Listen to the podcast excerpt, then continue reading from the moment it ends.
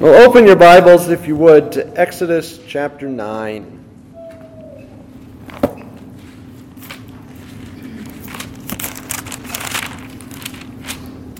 Exodus chapter 9. And we'll read the first seven verses. Then the Lord said to Moses, Go into Pharaoh and tell him, Thus says Yahweh, God of the Hebrews, Let my people go that they may serve me.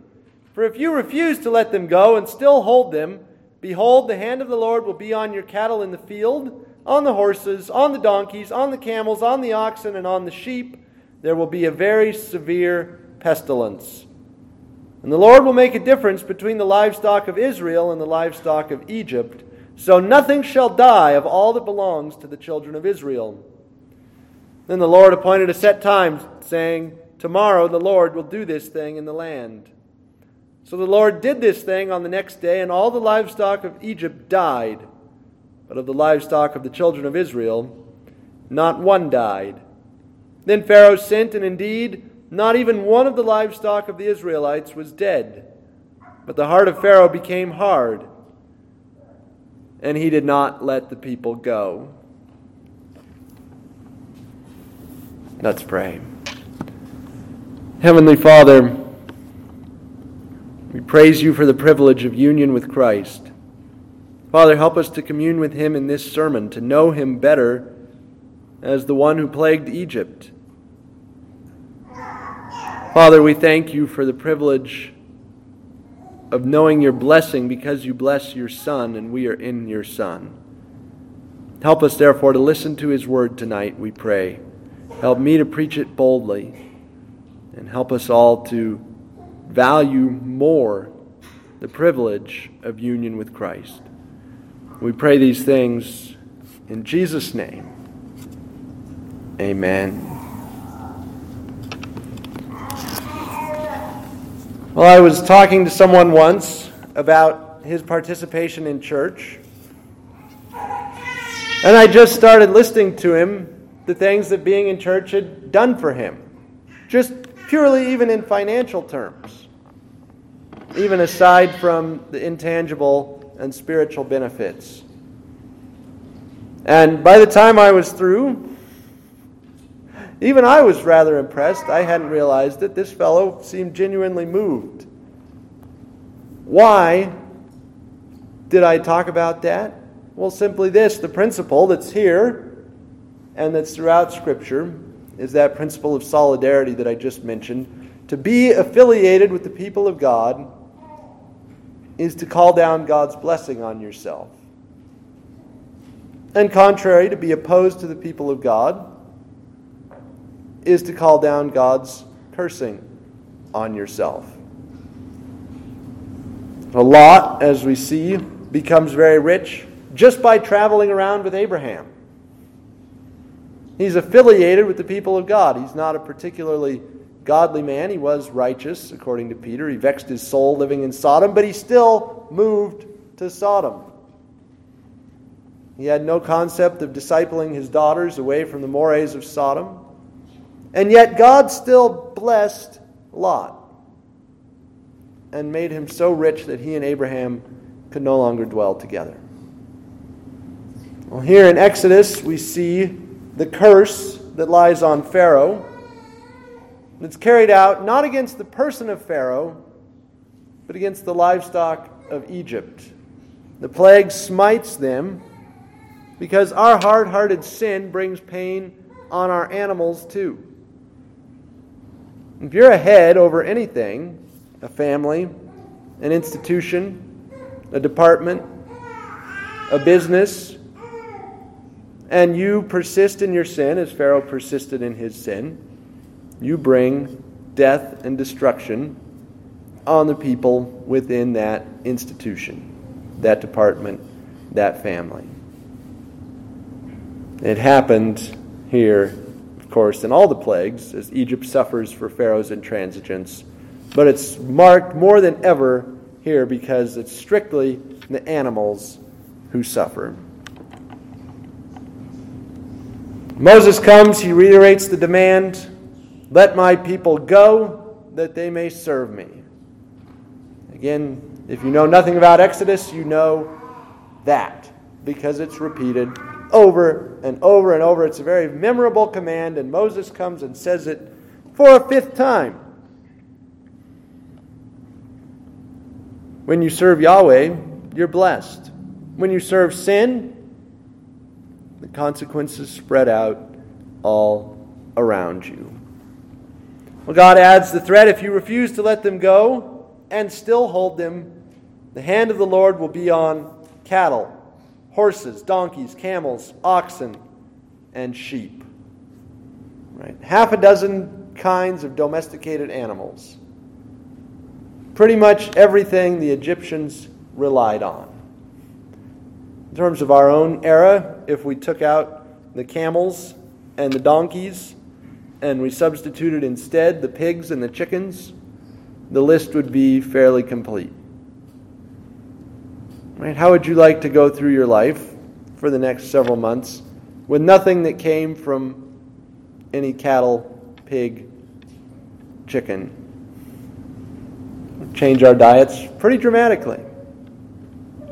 But in addition to this, there's not just a strike at Egypt's diet or even at its production. Obviously, animal muscle power was very important in those days. But at least in Genesis, the end of Genesis, Joseph has alienated all of the land from the ordinary Egyptian people. The only landowners in Egypt at this point are Pharaoh and the priestly caste. Everyone else has sold their real property to Pharaoh in exchange for food back in the time of Joseph. So there's at least a chance here that, in addition to losing the, the labor of the animals and the wealth of the animals, these are the only real property that belongs to the ordinary Egyptian. So, this threat, in one sense, is not just against the animals, it's against the entire capital stock of Egyptians. You can imagine converting your entire net worth into flocks and herds, becoming a stockman. You run them all on land leased from the government. And God says, I'm killing all of that. Right? Stranded assets. Nobody wants a camel that's been dead and sitting in the sun for three days. You just can't sell that thing. And that's where Egypt is going to be. God is revealing to Egypt that if they're in solidarity with Pharaoh, they will experience the curse that Pharaoh has earned for himself. He's teaching them once more this truth of the covenant head. If Pharaoh is your covenant head and he hardens his heart and won't listen to the Lord, you suffer you lose everything, you die. The, Pharaoh, the animals will suffer death because Pharaoh is so intransigent. Nonetheless, God promises safety for Israel's livestock. The Lord will make a difference between the livestock of Israel and the livestock of Egypt. Nothing shall die of all that belongs to the children of Israel. The lesson is pretty simple and easy to follow. If you're affiliated with Yahweh, you inherit life. And that life spills over to your animals too. If you're affiliated with Pharaoh, you inherit death. And that death spills over to your animals too. God works in households. He works in families, he works in groups and in nations. Then that's a basic lesson that this fifth plague teaches us. If you're part of a land that's blessed, you get blessed even if you personally are rotten. If you're part of a nasty family, you inherit something of that curse even if you personally are a straight arrow and don't do the things that your family does. The cattle in Goshen weren't better cattle, they were simply cattle who belonged to Israel. That's the Christian message. Not that we're better people, we're simply people who belong to Jesus. I'm blessed because I'm united to Christ. Right? The Christian message is never, I'm blessed because I'm better than you. And you stick your fingers in your ears, and stick your tongue out, and neener, neener. That's not the Christian message. And insofar as the world thinks that's the Christian message, we're failing to communicate it. So God communicates it very clearly. Egypt's cattle die because they're affiliated with Pharaoh. Israel's cattle live because they're affiliated with the people of God. So I said Luther said so many good things in his 1520 little work on the freedom of a Christian. His meditations on union with Christ are just profound. He writes this The great, third incomparable grace of faith is this that it unites the soul to Christ as the wife to the husband, by which mystery, as the apostle teaches, Christ and the soul are made one flesh now, if they are one flesh, and if a true marriage, nay, by far the most perfect of all marriages, is accomplished between them, for human marriages are but feeble types of this one great marriage, then it follows that all they have becomes theirs in common, as well good things as evil things. So that whatsoever Christ possesses, that the believing soul may take to itself and boast of as its own. Whatever Christ possesses, the believing soul takes to itself and boasts of as its own. And whatever belongs to the soul, that Christ claims as his. Okay, Luther, what does Christ have? He writes If we compare these possessions, we shall see how inestimable is the gain. Christ is full of grace, life, and salvation. The soul is full of sin, death, and condemnation. Let faith step in, and then sin, death, and hell will belong to Christ, and grace, life, and salvation to the soul. For if he is a husband, he must needs take to himself that which is his wife's, and at the same time impart to his wife that which is his. For in giving her his own body and himself, how can he but give her all that is his? And in taking to himself the body of his wife, how can he but take to himself all that is hers? In this is displayed the delightful sight not only of communion and of a prosperous warfare, but also of victory, salvation, and redemption. For since Christ is God and man, and is such a person as neither has sinned, nor dies, nor is condemned, nay, cannot sin, die, or be condemned, and since his righteousness, life, and salvation are invincible, eternal, and almighty, when I say such a person by the wedding ring of faith takes a share in the sins, death, and hell of his wife, nay, makes them his own, and deals with them no otherwise than as if they were his, and as if he himself had sinned. and when he suffers, dies, and descends to hell, that he may overcome all things. And since sin, death, and hell cannot swallow him up, they must needs be swallowed up by him in stupendous conflict. For his righteousness rises above the sins of all men. His life is more powerful than all death his salvation is more unconquerable than all hell. That's union with Christ. Christ takes to himself all our negatives, all our sin, all our death. And he gives us all his perfection, all his righteousness, all his life.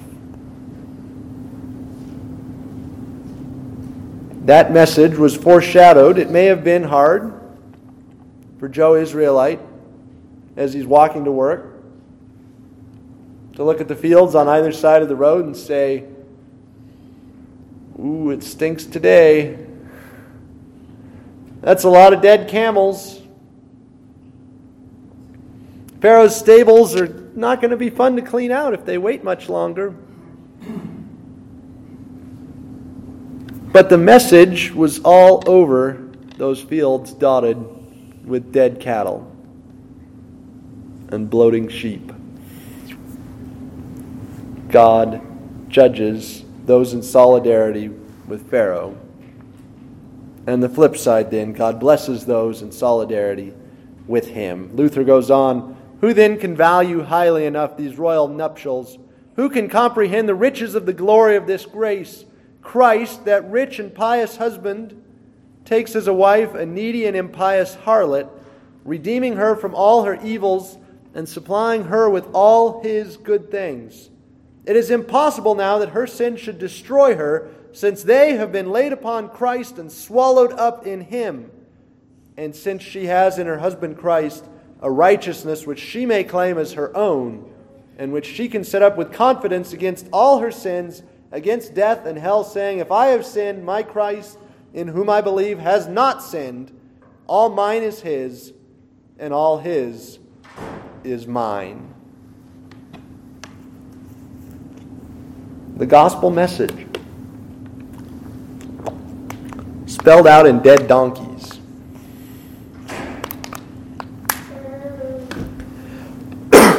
the death that came to Egypt was Pharaoh's death. The life that came to Israel was the life rightly belonging to the firstborn Son of God.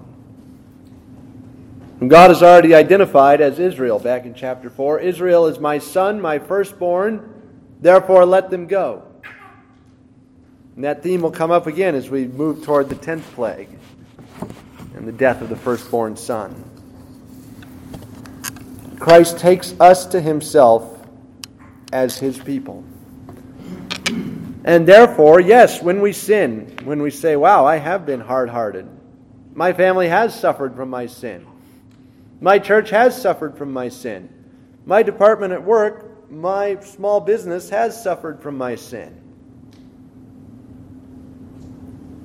But Christ's righteousness swallows up and forgives my sin. And in Him, I'm blessed, my family is blessed, my workplace is blessed. My church is blessed. That's the message. right, if the Israelites came back home to Goshen, as they crossed that border and saw all the cattle still alive in the fields, they should not go home saying, Wow, we are good people. It's just astonishing how much better we are than our Egyptian neighbors. I can hardly believe it sometimes. That's not the message that God was sending.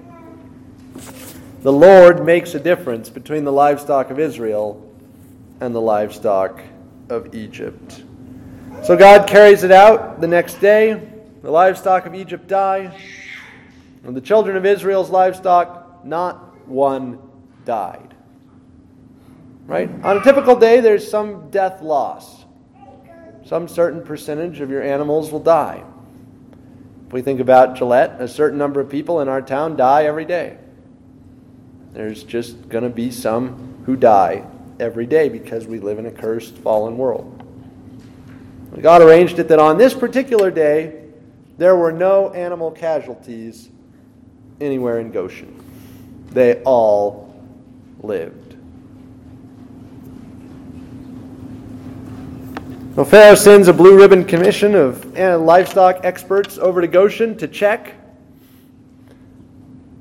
He has to see if Moses was telling the truth, because that would be quite a propaganda coup if they could go to Goshen and find a dead cow somewhere behind a shed. Or if they could manage to watch a camel perish. They can't find anything. As much as they would like to inflate the death numbers for Pharaoh, they have to come back to the palace and say, all the Israelite animals are still alive. Probably not a fun message to deliver to Pharaoh at this point in his life. So Pharaoh learns the truth. He knows that in solidarity with him is death. And in solidarity with God's people under Moses, there is life. So what does he do? He promptly ignores it. The heart of Pharaoh became hard, and he did not let the people go. I bring death on my people. I bring death on my animals. guess I'll keep doing what I'm doing.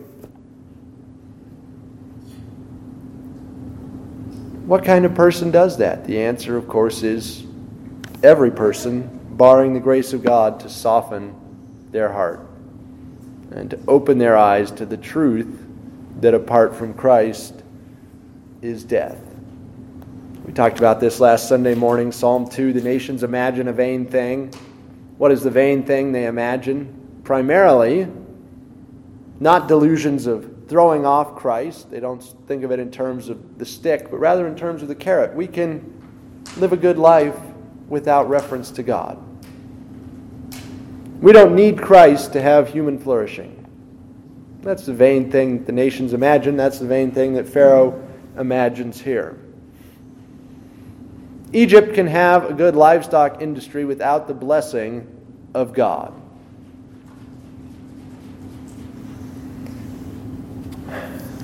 Don't ignore the truth that you know of union with Christ and salvation in Him. Pharaoh knew that the truth was that God could take every life in Egypt if he so chose. Pharaoh hardens his heart against that truth, does his best to ignore it, suppress it, put it out of his mind. He makes his heart heavy with unrighteousness and refuses to let the people go.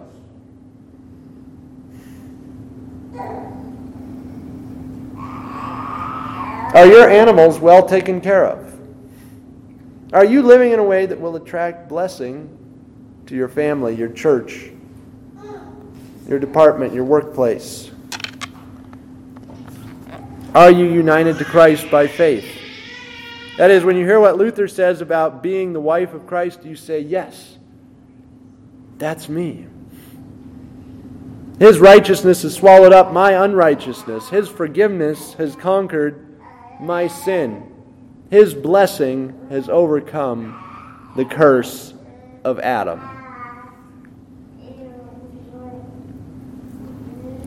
Pharaoh brought death on the livestock of Egypt through his stubbornness, and you will bring death on your family if you refuse to deal with your sin, if you insist on hardening your heart and pursuing whatever it is. But in Christ, the principle of blessing spilling out on the people around you comes to perfection.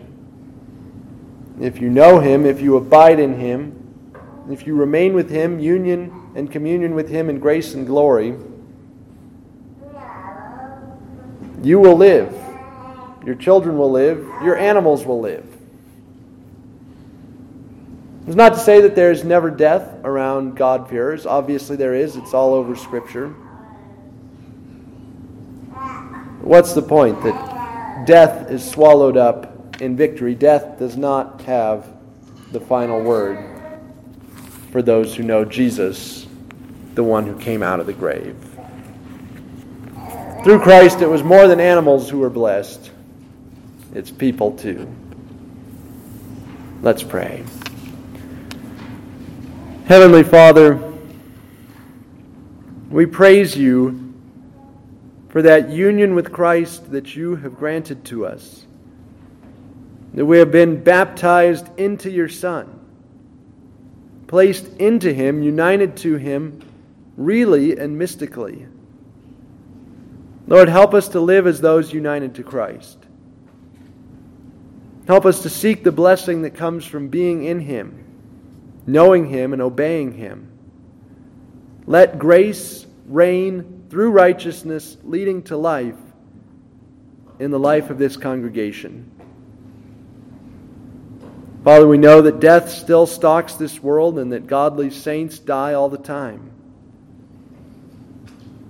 Give us confidence in the resurrection of the dead and the life of the world to come. Help us to remain in union with Christ and know that in Him death is already beaten. We pray these things in Jesus' name. Amen.